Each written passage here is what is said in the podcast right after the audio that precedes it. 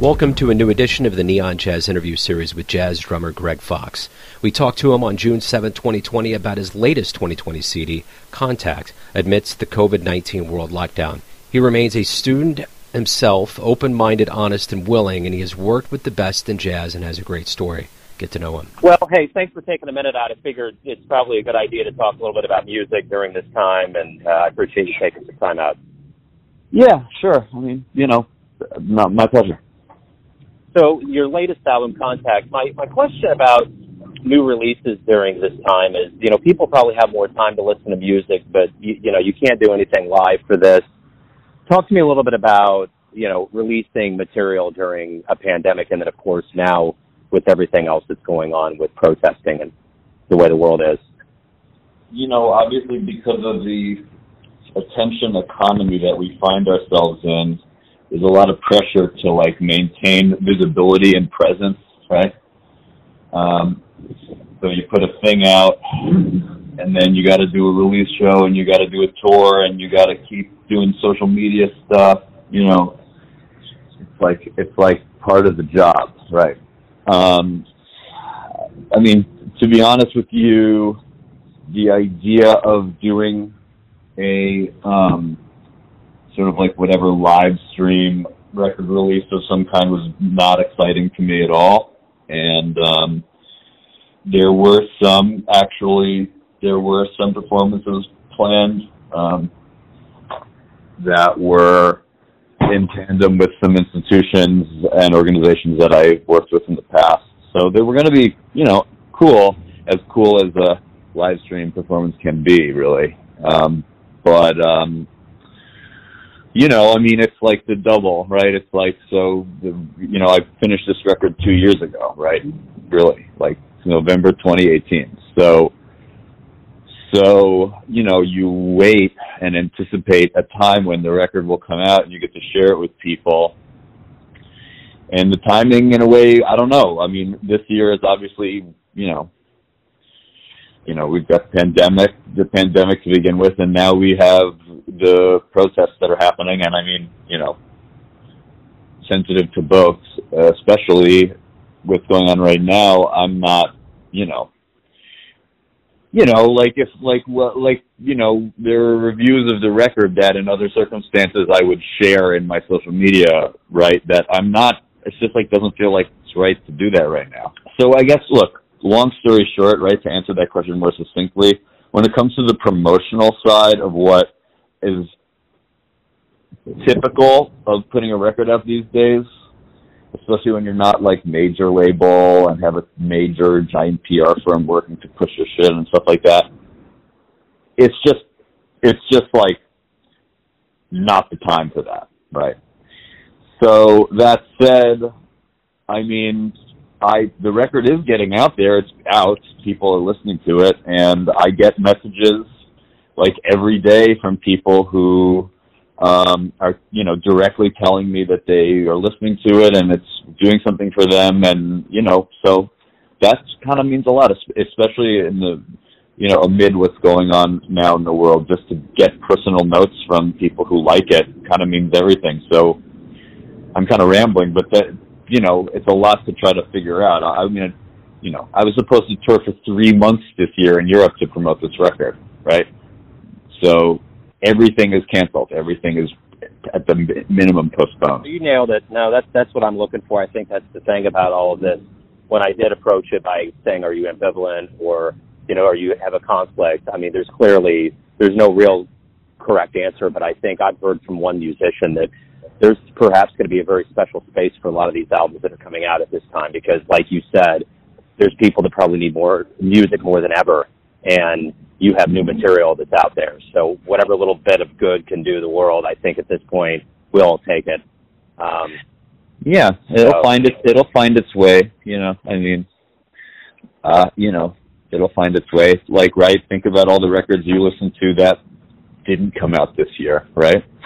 right. like, sure, it, it'll it'll find its way. People, it'll find the people it's meant to find, and I'm comfortable with that. And I'm comfortable with you know, not seeking any sort of spotlight for this release right now. and whether that means that it doesn't really get one or it gets one later, you know, TBD. But it's not it's not something I'm losing sleep over. So talk to me about how your music journey began. Like where were you born and raised and how music became a part of your world? Uh, I was born and raised in New York City. Uh, and uh, I always just gravitated towards music. I mean, you know, I have very early memories of seeing street performers, walking around with my parents in the city, you know, all different kinds of music, right? Um, and uh, hearing, you know, dudes on the corner where I lived with boom boxes, you know, Sesame Street, huge yeah. influence. Um, you know, my folks definitely plopped me down in front of Sesame Street and Mister Rogers a lot. So both of those, I got to say, yeah, those uh, shows had a big influence on me musically, creatively.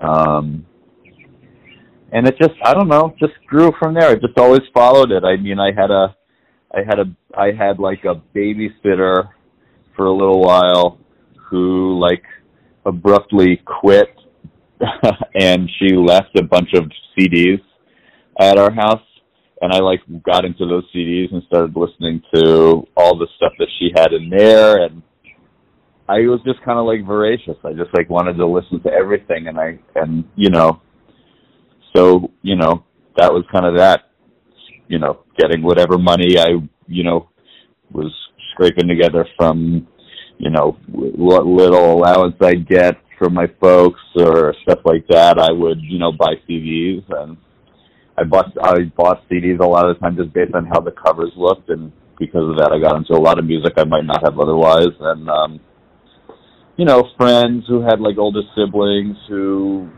would play music when we were when you know when one of them was like babysitting us after school or something like that. Um so yeah, I mean that's kind of a big part of it. The other thing is my grandfather was a jazz drummer, and um, uh, you know, in like elementary school, after you finish, you know, the recorder or the, you know, we had the recorder, and then they, you know, private lessons were a thing we could do if we wanted. So I took trumpet for a couple of years, but then it, uh, you know, I kind of gravity pulled me to the drums, uh, just sort of as like a family thing, and you know, the rest is kind of history. Uh, well, there's more than that as far as the teachers I've had, but you know, as far as getting into music, I think that's a good overview. Well, yeah. So I guess that's a part of it. I mean, we're only as good as the people that teach us. Talk to me about mentors. What stuck with you? What was so instrumental for you? Wow. I mean, I've had a lot of mentors. Um, I'm lucky. Um, wow. I mean, I don't know. I think it's in a way I was encouraged from a young age to seek out mentors explicitly or inexplicitly, you know. Um, uh, being being being able to identify these kinds of relationships and uh, and cultivate them. So, yeah, I, I'm lucky. I had I had a lot of great influence, or you know, throughout my life, and I still do. Um, I mean, the most notable ones that I could mention would be an English teacher I had in high school, uh, John Rosenshine, who exposed me to um, Eastern philosophy. Um, it was not part of the curriculum, but he, you know, thought it might be something I'd be into, and I ended up becoming like sort of like a lay scholar of Daoist canon, starting when I was like 15 or 16 so that had a huge influence on me. Um, I mean, you know, people who are friends also, but who are you know a bit older, and who I've learned a lot from, like the drummer Guy Licata, who I studied a little bit with, but uh, we were co-workers at a drum shop in New York when I was 17. Um, taught me all my hand technique. Um, also, uh, Milford Graves, obviously, is, uh, I consider to be a mentor figure um, the time that we've spent together and just the wisdom that he's imparted in the in that time uh, has been very deeply influential for me. There are a lot of other there are a lot of other people who I could mention. I mean, there are people like for me, I guess in a way, um, when it comes to the music world, there are a lot of people who I who are who I'm friends with, you know, who every once in a while we'll meet up for a bite to eat or you know, we talk on the phone and we keep in touch and I know what's going on with them and maybe they're slightly older than me or they've been in the scene longer or, you know, when I was just getting into the scene, they were established and playing shows and I'd go see them play before I knew them, you know. Uh, and, and I, and I think a lot of those, those are a lot of those people I think of as mentors you know, even even if the even if the relationship isn't explicitly of that nature, you know, even if it's more of a like just meet up and shoot the shit sometimes, but every once in a while I'll like get a little pearl of wisdom from them, you know. Um, I think I think I have a I have a lot of those kinds of relationships. I'm very lucky in that regard. Um, you know, other drummers um, and other musicians who, you know, it's like a, it's like a mentor doesn't necessarily, in my opinion, a mentor doesn't necessarily have to be a person who you say, yes, okay, now you're my mentor. Yes, okay, now you're my mentee. Now we have a mentorship happening here, right? Me- mentors can be, you know, people you admire, people you just, you know, learn from, uh, in some way, you know, who you have a relationship with. Um, yeah, does that does that answer? Yeah, that, that answers it. Yeah, yeah, yeah. So when we do get back to the stage, when everything gets back to a place where musicians are on stage and the crowd's back in the audience, talk to me a little bit about what you hope we all realize from this time away from live music. We all musicians and we all in the music industry, and by you know, music industry is a wide-ranging term, but we all inside of what it takes to put on a live show and play music and support ourselves in this way of doing things. I hope we realize how interdependent we really are, and I hope we can lean into supporting each other more um, in a number of different ways. And I don't just mean musicians; I really do mean like the people who run venues and the people who book shows and booking agents and managers, you know, uh, and and people who do radio shows and you know labels right? It's like there's no support. There's no support. And if you think about how in the span of like 3 days or 5 days or a week everybody lost all their work for the year right? Everybody. And you know it just shows that and then everybody has to resort to donating money to each other or applying for relief grant funding that's that's completely underfunded in and of itself or you know it's like a mer- it's an emergency right? And i mean obviously there's a precariousness and a fragility to life anyway even under the best of circumstances. And there's also undeniably an impermanence to things but i just think we can do a better job of being conscious about uh, casting a bit of a safety net and a wider one at that for all the people who are involved in making this all work um, and really seeing all the parts of it for what they are. Um, you know, without there being like sort of adversarial aspects to it. Um, now, okay, so that's for the people inside this. For the people outside this, and I mean, I hope this happens, but I don't know how hopeful I am about it.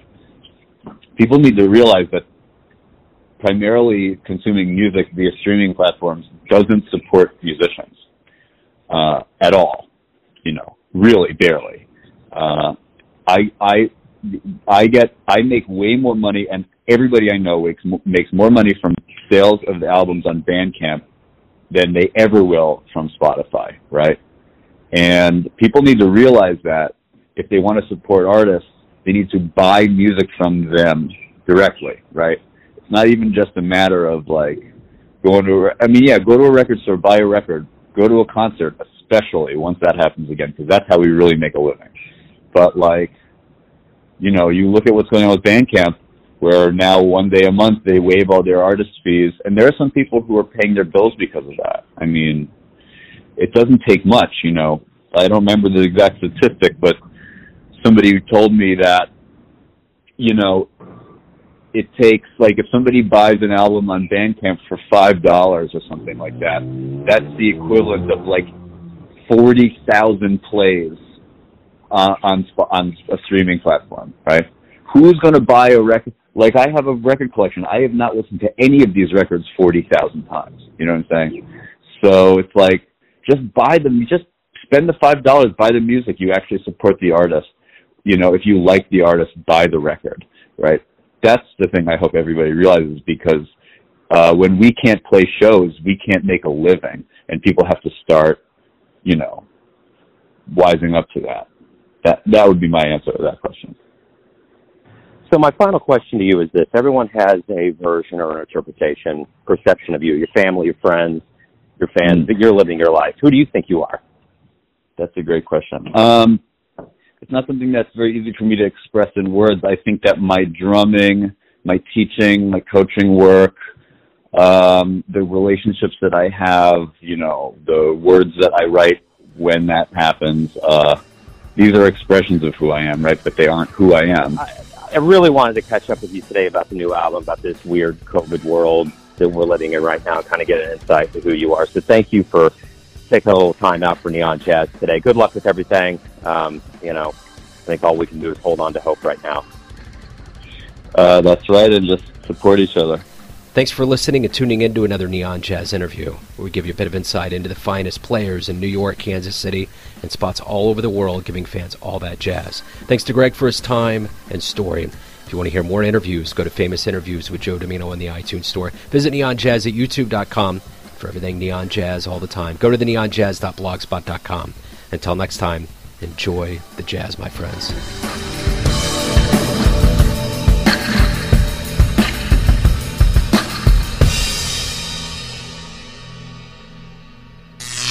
Neon Jazz.